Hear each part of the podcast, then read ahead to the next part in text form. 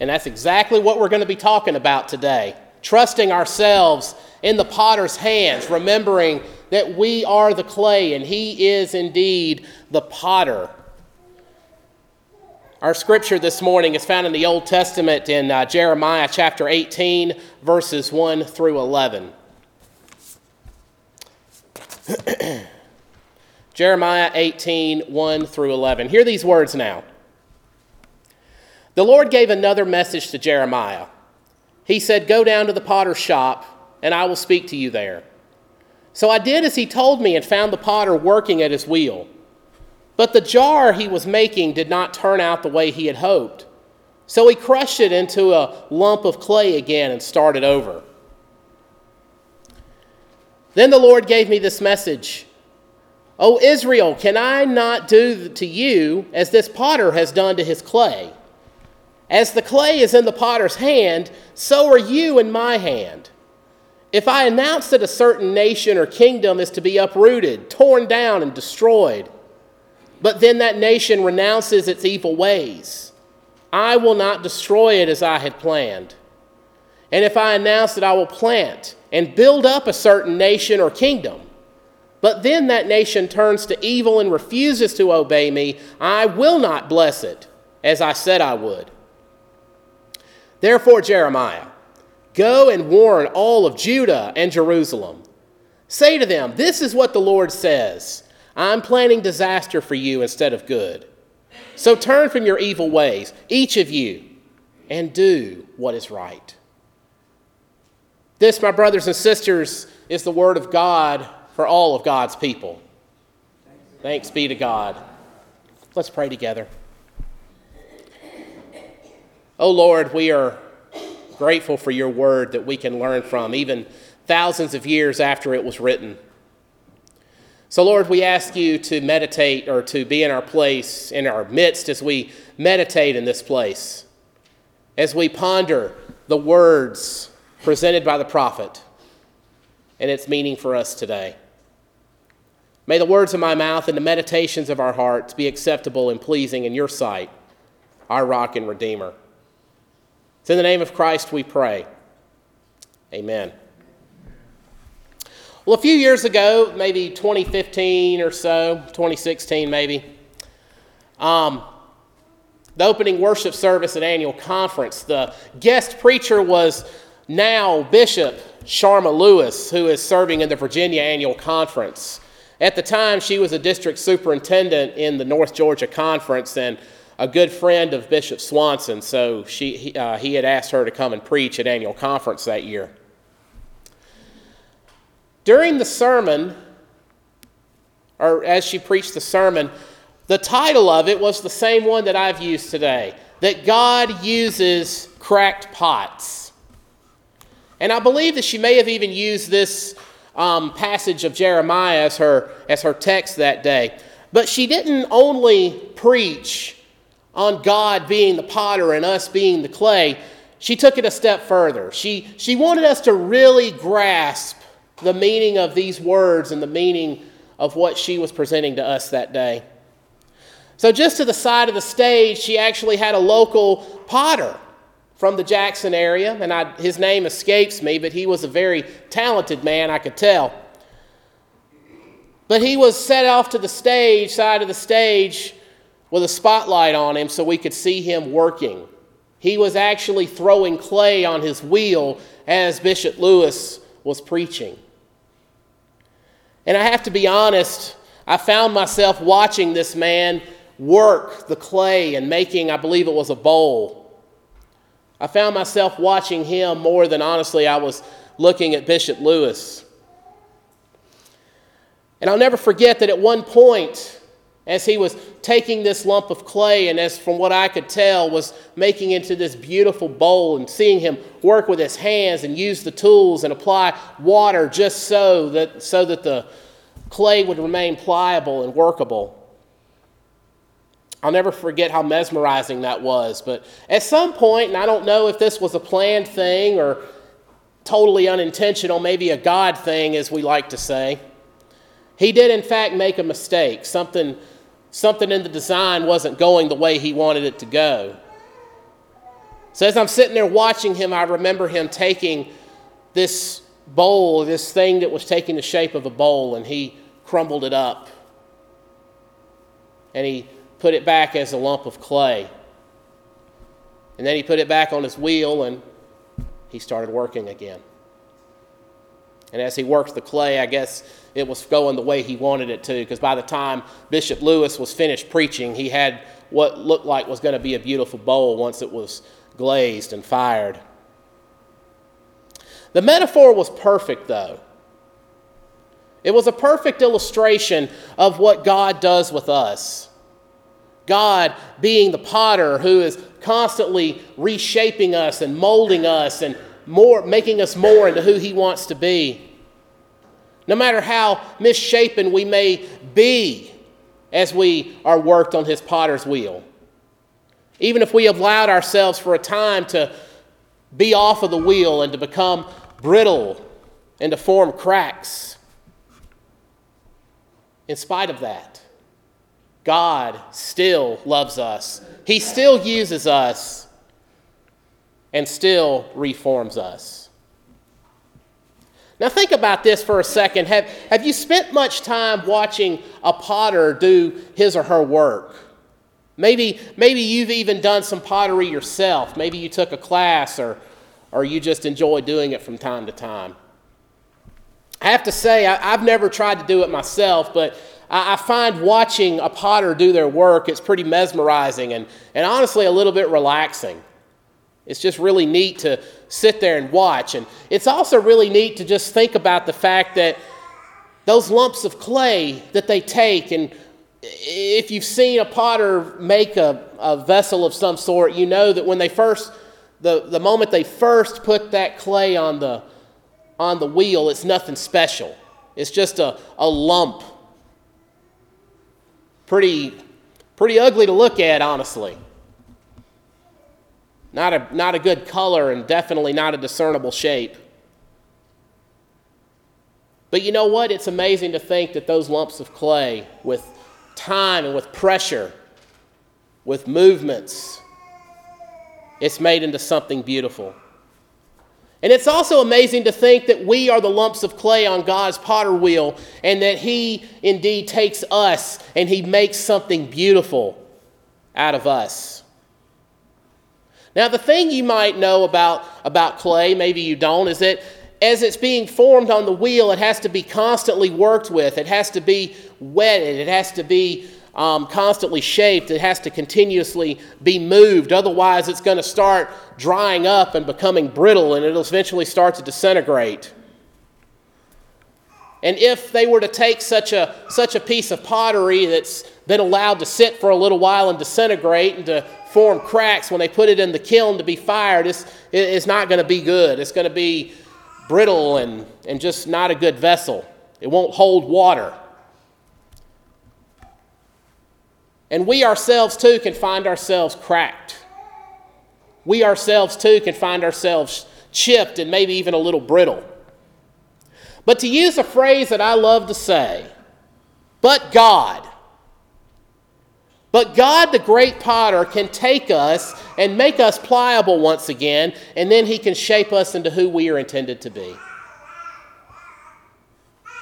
So now here through the prophet Jeremiah, God is bringing a warning to the people of Israel. And basically what God is saying is, you need to allow me to form you into faithful disciples. You need to allow me to form you into who I want you to be, into this thing of beauty. The alternative is disaster. The Israelites throughout their history are notorious for their rebellion against God.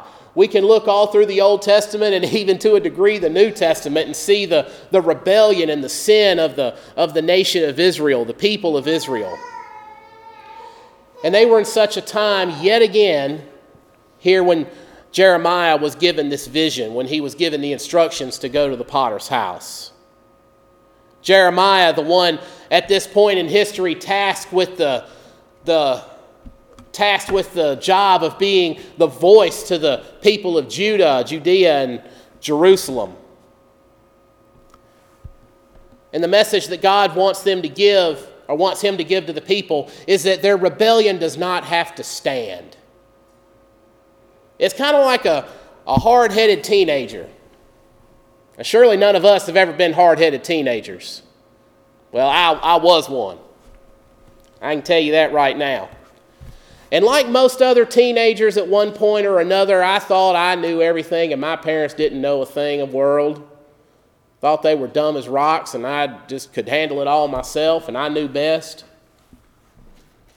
But there came a point, and it happens at a certain point, at least for most people it happens, but there came a point where something just went off in my brain. It clicked. And I realized, I said, you know, I don't have to go and do what I want to do all the time. And I don't have all the answers. Mom and Dad were right after all. That's kind of the way I went at a point earlier in my adult life. And God is trying to have this same moment with his people Israel. God is trying to have that moment where it clicks, and he's trying to let them know that indeed their way is not the best way, that his way is the best way. It's not too late to come back and to let him shape them, to reshape them into who he wants them to be. Now, pottery was a big deal at this time, and if you've paid attention to any kind of archaeology show or story that comes across on the news, you know they find fragments of pottery on a regular basis, because these handmade pottery vessels were the way they stored their food and their wine and oil and on and on. And occasionally they even find whole pieces of pottery. Now that's a pretty rare thing, especially now, but it does occasionally happen. But all of that points to pottery and pot making being a big deal in the society back then. So it's likely that Jeremiah had seen a potter do their work at some point, maybe in a place like the town square, for example. So this example that God led Jeremiah to see by going to the potter's house, to see the potter taking clay and forming it, and even making a mistake or something just otherwise not going right, and he throws it all back together and starts again. This probably really resonated with Jeremiah, because God didn't want to just tell Jeremiah, I am the potter and you are the clay. He wanted Jeremiah to see for himself and to have a visual reminder of what it is God does in the lives of his people, in order to really appreciate the fact that God is the potter, and that Israel, and really by adoption us, that we are the clay. Jeremiah, by seeing the potter, was reminded that God is constantly at work molding and shaping us, constantly working the clay, because under God's watch it's not going to become brittle and unpliable and unworkable. You know, we say that God doesn't make mistakes, and I don't believe that God makes mistakes, for the record, but, you know, we do have this thing called free will. And that while God doesn't make a mistake, we can certainly make mistakes. And things may not go in our lives the way that God had intended for them to, because we, like the Israelites, are rebellious people. We think our way is better than God's way.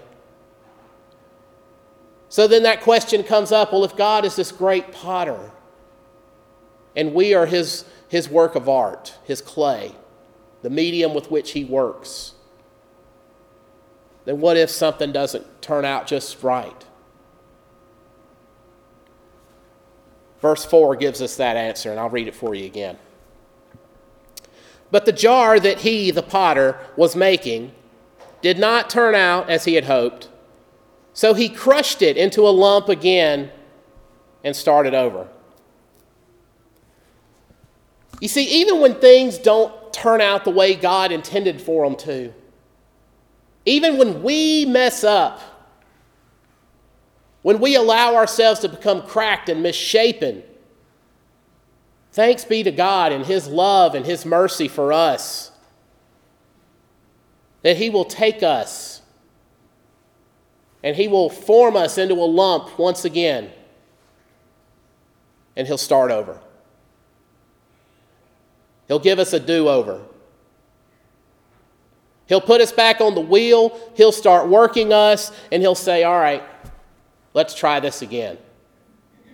But this time, let's do it my way. And it'll be as if it never happened. Those cracks, those rough edges, those chips, they'll all disappear. God will reform us into who he wants us to be. There's a word for that. It's a good Wesleyan word, sanctification, or sanctifying grace, or perfecting grace. Wesley at times called it any one of those. And what that means is a way that God's grace is expressed to us throughout our entire lives, by which God makes us into the disciples that he wants us to be. And let me just say this about sanctification. It's not a one-time event. And Wesley was very clear about that in his teaching on the subject. God constantly is molding and shaping us throughout our entire lives. It's a process. And what our job is to trust the potter, to trust the process, and to let him shape us. And if something doesn't turn out quite right, God starts over and turns us into something beautiful. We have a couple of abilities, actually, that earth and clay does not have. One of those abilities is that we, unlike the clay, we can choose to get off of the potter's wheel. We can choose to go our own way in spite of what the potter wants. We can choose to get off that wheel, and we can choose to go and become chipped, allow ourselves to get brittle, to become cracked pots. And the cracks become greater and greater, and eventually we can start to crumble. These imperfections appear for one reason, and that's our sin.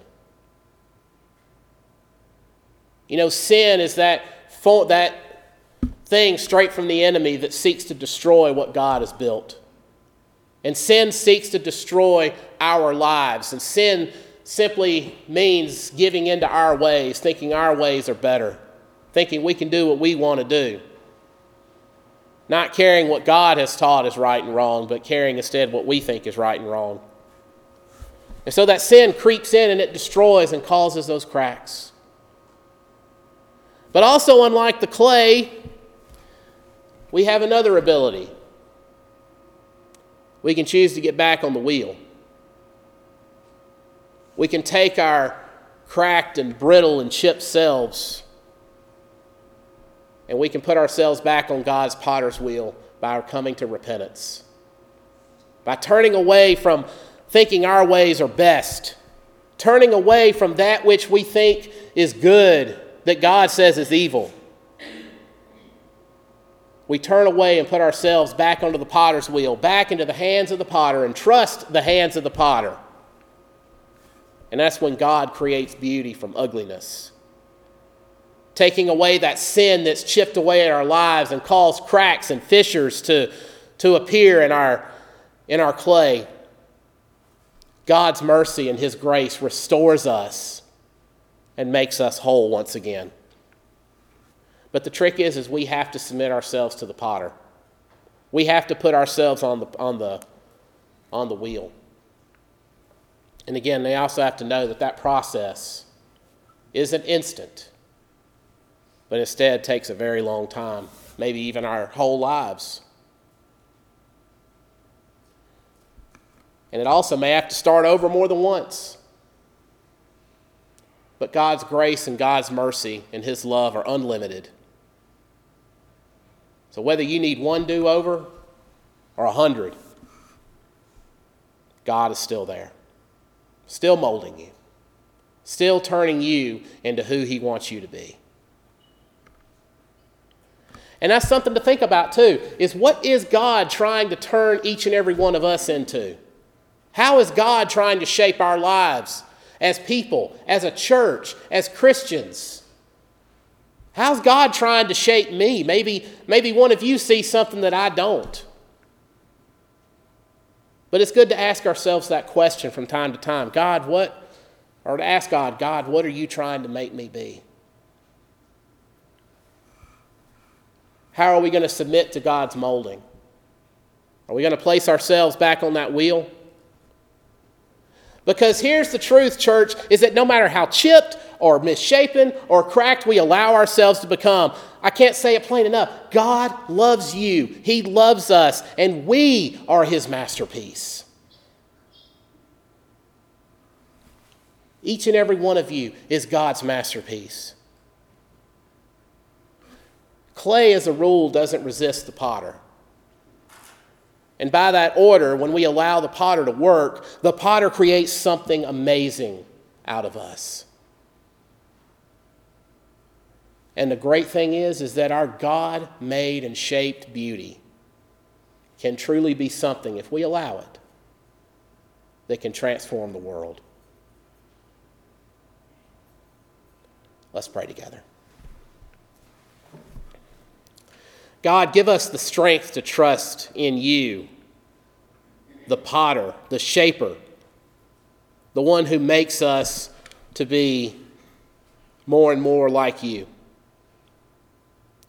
God, help us to place ourselves on the wheel so that we can become disciples who make disciples for the transformation of this, your world.